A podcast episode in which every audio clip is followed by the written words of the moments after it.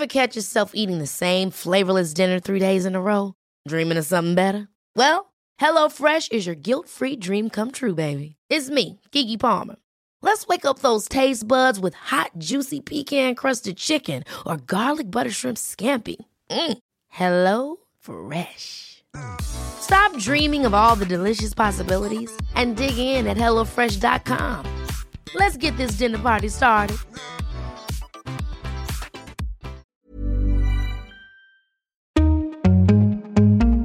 This is our final episode of COVID 19 Fact Checkers. I'm Moeed. I spent the last year behind the scenes on the production side of Vent Podcasts. I'm also a radio presenter from Brent. So for this last episode of COVID 19 Fact Checkers, I'm on the mic as a guest host because I have a question. Let's be real. This year, everything since March has been so shit. People suffered tragic losses, millions lost their jobs, and heroic key workers have kept everything going, often without proper PPE. Meanwhile, many of our grandparents and immunocompromised people like me are still indoors. I can't wait to be able to hug whoever I want to and go on holiday without a two week quarantine. But quarantining has offered, mostly the luckiest amongst us, an opportunity to reflect on our lives and potentially reset them. Is there anything that happened to us over the last few months that has changed our lives for the better?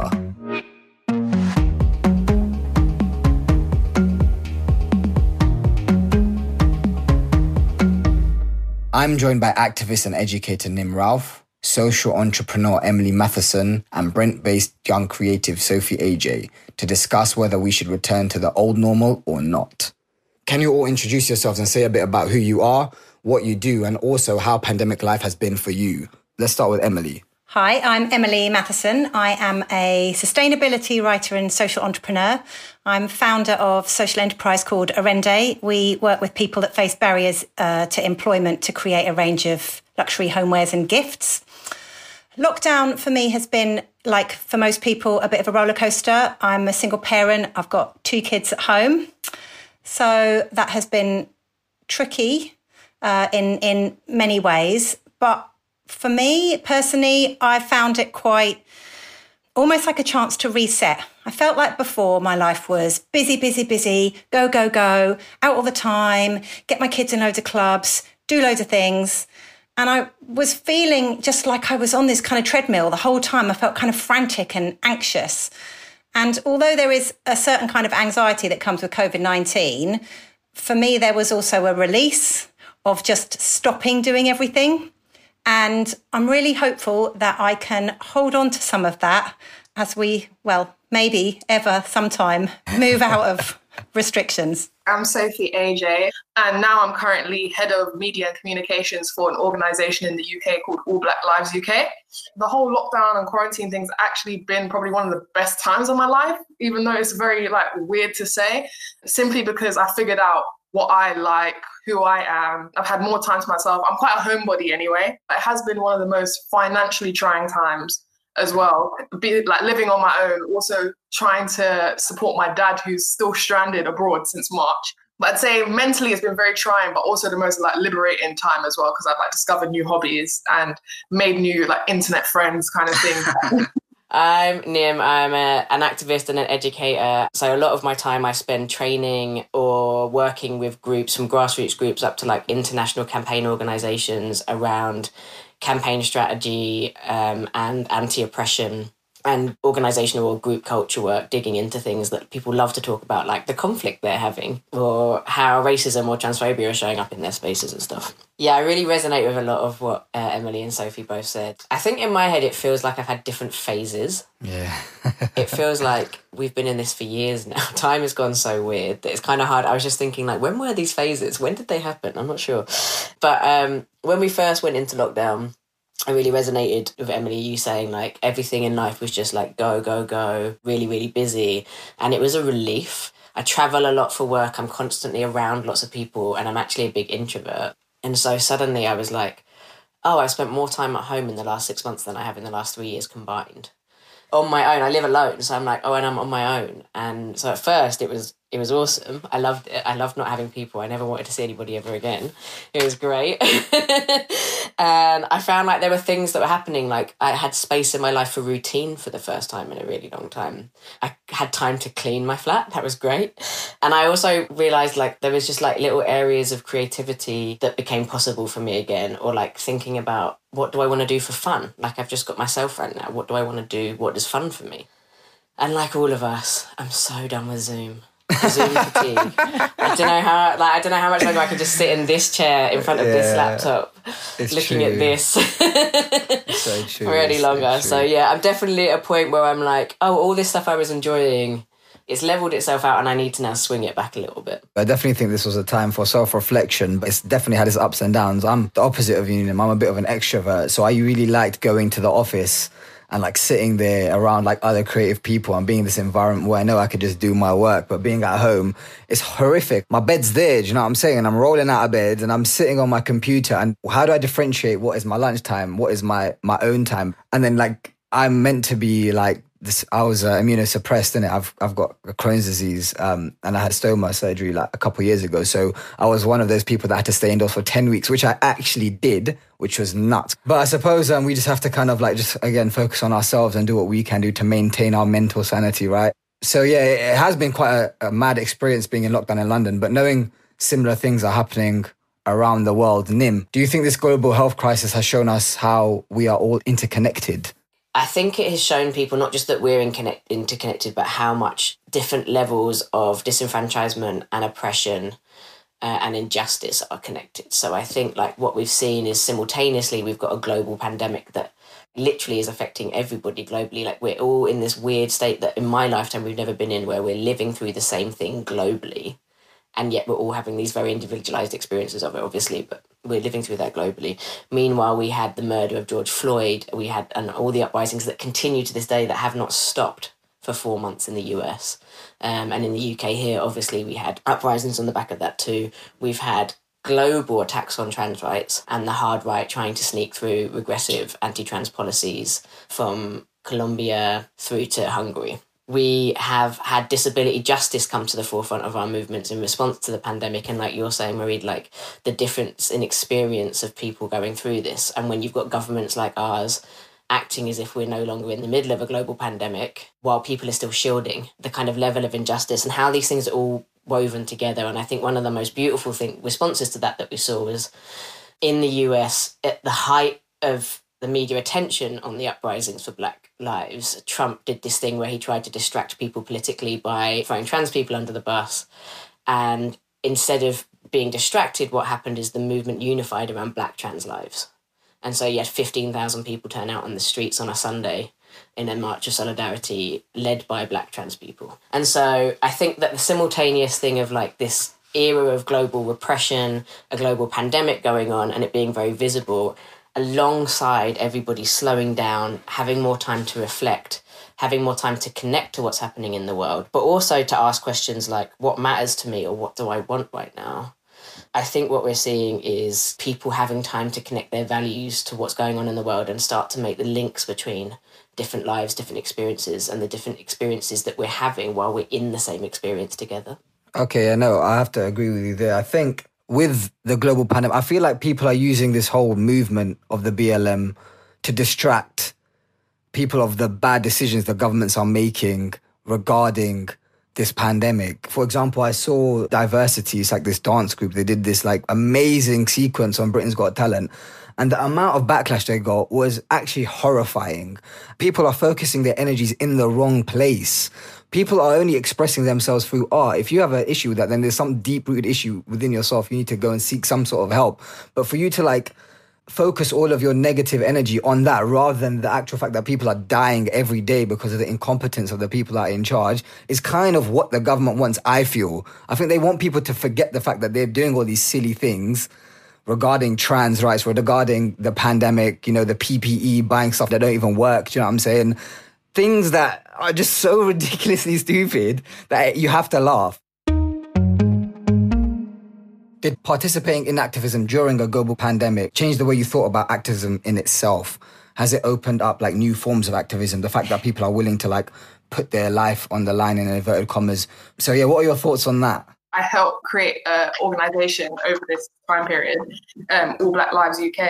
So it was like my first taste of being an activist like physically rather than being online doing mm. like petitions and shouting out people's things and stuff like that. I was like I was at the the front line essentially. Mm. And I went to a protest and it was very scary to be like at the front of Downing Street with police, they're recording you, you're looking at them like you know, they're looking at you, they're recording you, they're like people are shouting abuse at them and the police they're just keeping quiet but you know there's there's got something up their sleeve. I, there was a whole thing of you know on instagram where people were posting like a black square um saying like black lives and then if you don't post this you don't care about black lives. It's like hold on like, I don't need to post a black square to prove that I've been organizing protests, like peaceful protests with social distancing in place. It's crazy how people like use that as like. I'm not gonna lie, sorry to interrupt. I posted that black square, but then I deleted it after 10 minutes because I realized it was a social fad. Like people are going to post it just to fit in rather than actually do anything that will help people in need. So yeah, I had a quick realization. I was like, why am I falling in this trap, man? I was like, let me just delete that. Let me just keep sharing resources. Let me keep learning myself as well because it's all I can do. I can improve my own knowledge about these subjects and things that I don't know about. And yeah, I just feel like people tend to jump on these trends. That's what it is. It's a trend to them, innit? But this is people's lives we're talking about here. This is something they have to go through every day. You might have the privilege of just seeing it and like feeling sorry for a day or two, but like this is a 365 days for life thing for a lot of people. One thing about the black squares, I mean, like you, Sophie, I mean, when I started seeing that, I was, I really rolled my eyes. I just thought this is so performative. It does, what does this doesn't mean anything. I thought about how can this be used for something good, and the way that I interpreted it was right. If you've posted a black square, that means you can't roll your eyes at me when I come at you with the conversation anymore. right? So that says, I'm here to learn. You've told me with your black square now that this is a conversation that you need to have. So I guess if there was one good thing to take from the black square, it was that people couldn't hide anymore from the fact that they'd posted it. I don't know if you all think this. I maybe people were a bit more open to having some really difficult conversations and that those conversations seemed to me I don't know, maybe if it's just like the bit of the internet that I'm operating in, that it wasn't just, oh, yeah, this is really bad, but it was people really understanding that this is about systems change. Like it isn't just about you know, putting a poster up or whatever. It's really like this comes from the top capitalism, white supremacy, patriarchy. It's all linked. And I, I suppose I'm starting to think that maybe more people are engaging with those ideas. For me, that feels like a good thing. I mean, it's a juxtaposition, though. So I feel like it's a huge paradox because it's like you've had all this time to educate yourself, but then there's still so many people that came out of quarantine more ignorant than they were when it started. so I feel like I definitely agree with the whole point of like, you know, people like learning and, you know, changing their views and whatever. But some of these same people that claim that they were using the time to learn and reflect, they still doing things that they shouldn't be doing. And I'm thinking, did you learn anything at all? But at the same time, like you said, Marie, it's like it was a trend anyway. It, I did it was it wasn't going to do anything unless you were actually providing links and petitions and things in your actual description. Black Square was not going to do anything except unify pe- other people that had the Black Square in their profile. Nim, what about you? What are your thoughts on how activism has like adapted to the pandemic?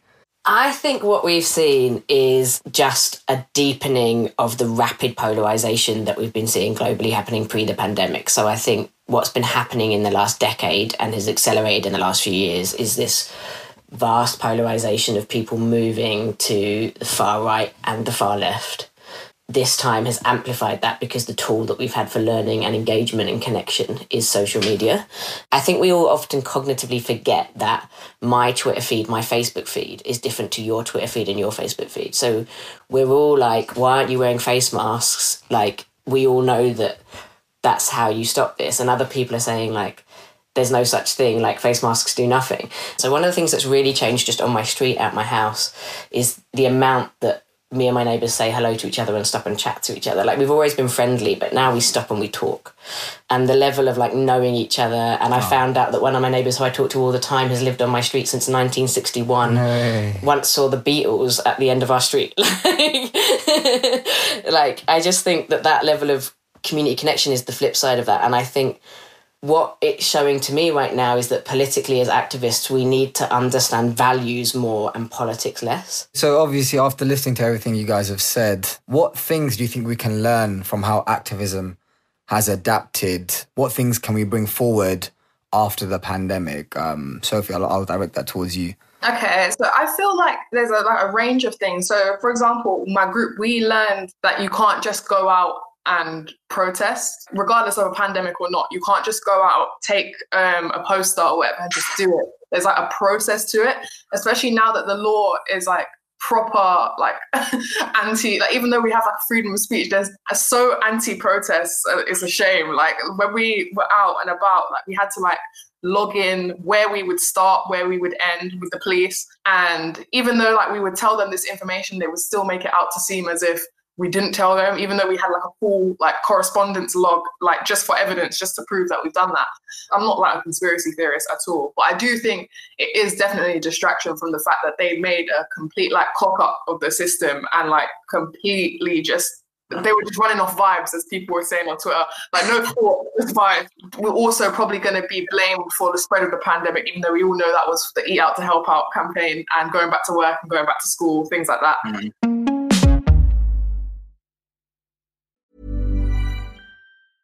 Hey, I'm Ryan Reynolds. Recently, I asked Mint Mobile's legal team if big wireless companies are allowed to raise prices due to inflation. They said yes. And then when I asked if raising prices technically violates those onerous two year contracts, they said, What the f are you talking about, you insane Hollywood ass? So to recap, we're cutting the price of Mint Unlimited from $30 a month to just $15 a month. Give it a try at mintmobile.com slash switch. $45 up front for three months plus taxes and fees. Promoting for new customers for limited time. Unlimited more than 40 gigabytes per month. Slows. Full terms at mintmobile.com.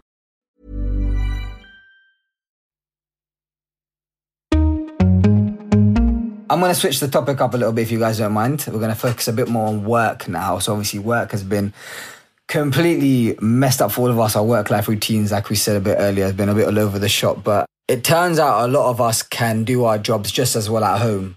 Of course, it's a privilege to be able to work at home. You know, we've got a roof over our heads and all that kind of stuff. But some people are finding that working from home offers like unique benefits. Emily, I'm going to direct this at you. do you think working from home or the working from home culture will last after the pandemic? Probably it's going to be a mix of both. I mean, I think I've always worked at home. So for me, it wasn't a massive, great shift.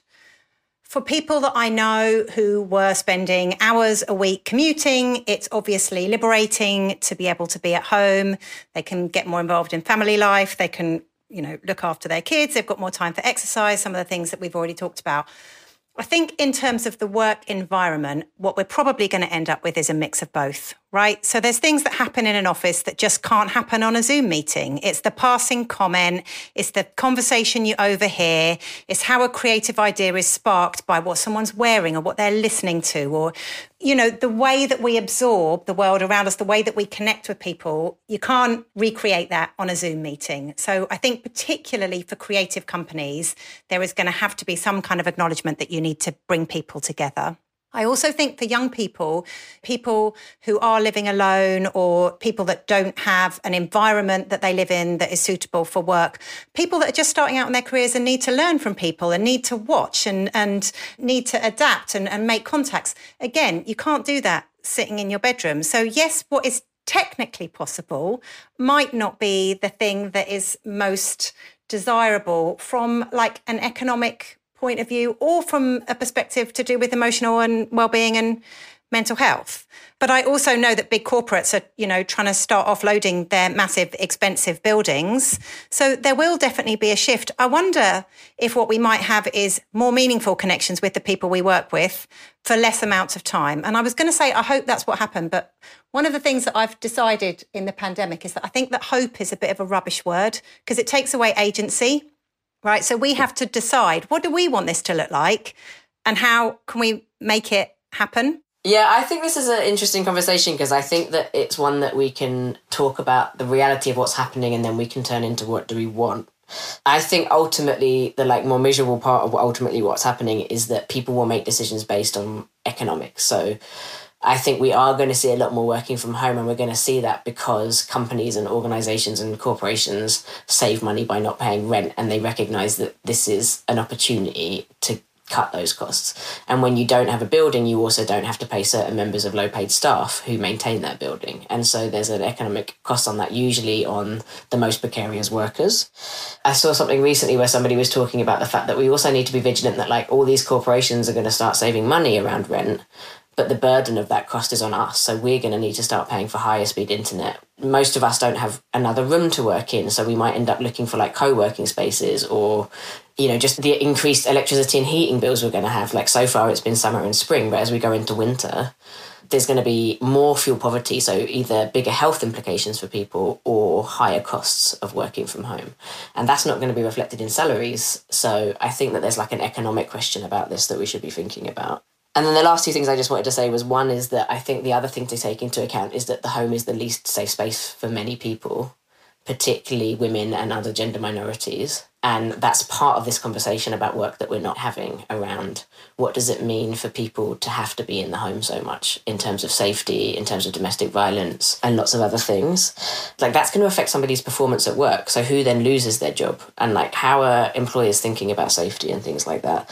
And the other thing is is that most of this is about a conversation about people whose jobs depend or can work on Zoom on their laptops. And there's a whole number of workers for whom that isn't life, that isn't work life. So I don't think that we should glorify or lift up this conversation so loudly in the conversation about work that we're not thinking about whose work can't be working from home and aren't holding to account companies and corporations of the safety um, and livelihoods of physical labourers, of precarious workers, of child carers, of all of those jobs that tend to be undervalued in our society already. I suppose you brought up the fact that there's so many different moving parts for people to think about that we obviously don't well, I haven't thought about myself. I'm just thinking, should I go into the office or not? But ultimately, there's so many other things that we need to think about who may be affected in a more more negative way than me, for example. It's not all about me. You know, we've got to think about everyone else. Do you think that people will be questioning whether they should let work define their lives as much? You know, having experience, you know, being at home, they're realizing how much time they actually spend working. Do you think people will be questioning how much they allow work to kind of consume their lives? Emily, I'll, I'll direct that towards you. You know, I think we have to be aware of the fact that the whole pandemic is really, in lots of situations, it's exacerbating inequalities that already exist, right? So the concept of work life balance is really one that only exists for people with the privilege to be able to engage with that. Having prefaced that, I think for people who have that privilege, We've all been talking about this, right? It's made us all question everything. We, all go, what do we want from our lives? What are our values? How do we want to show up in the world?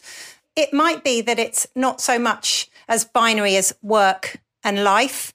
A lot of people have a lot of stress from their job, but it might not be just their job. It might be the travel. It might be that they have to attend a lot of extracurricular events, or it might, you know, they have to do networking or whatever. So I, I do think that we all need balance, but that is going to look different for everybody. And that might look like more work for some, less work for others, more time to ourselves.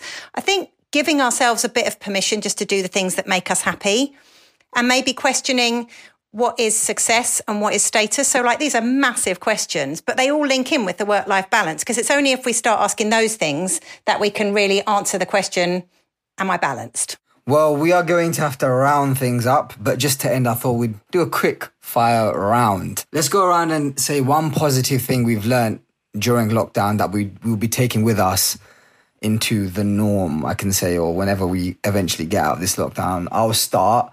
Spend more time with my family.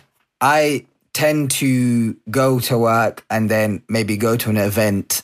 I literally just I'm at home to sleep and maybe eat breakfast. Then I'm at the house, man. I do not like spending time in the house. I like to be out and about. Obviously, that has changed from this pandemic and I'm spending more time with my mum and my brothers and my sister. And it is a nice feeling and with my grandparents as well. So I suppose I will maintain that, you know, I'll get a time during the week and make sure I spend, you know, good time with them all. So yeah, that's my thing. What about you guys? Listening being as valuable as shouting. So for me, being like really public, maybe quite militant, quite loud about stuff was always how I thought you would get things done. but maybe lockdown has given me a chance to listen a bit more and work out why that approach doesn't work for everyone.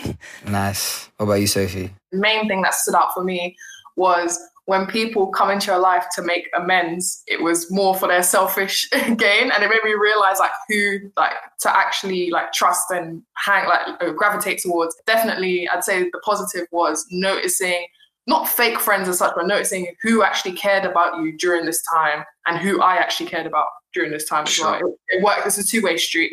Um, so yeah.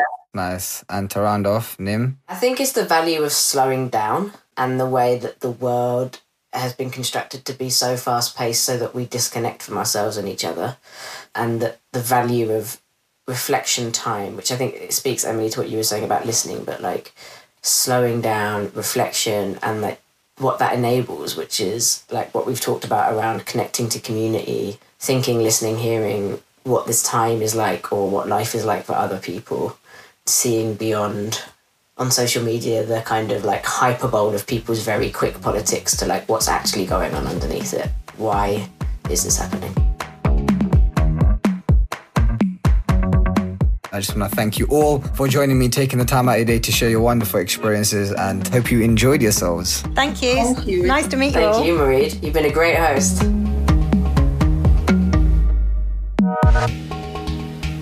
Thank you for listening to the last episode of COVID 19 Fact Checkers. I'm Moeed.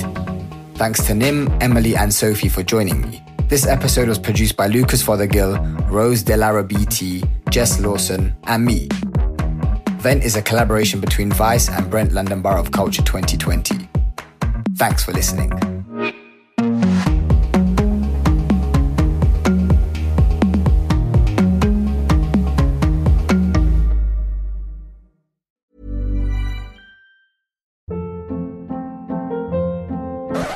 Up. What was that? Boring. No flavor. That was as bad as those leftovers you ate all week. Keke Palmer here, and it's time to say hello to something fresh and guilt-free. Hello Fresh. Jazz up dinner with pecan-crusted chicken or garlic butter shrimp scampi. Now that's music to my mouth. Hello Fresh. Let's get this dinner party started. Discover all the delicious possibilities at hellofresh.com.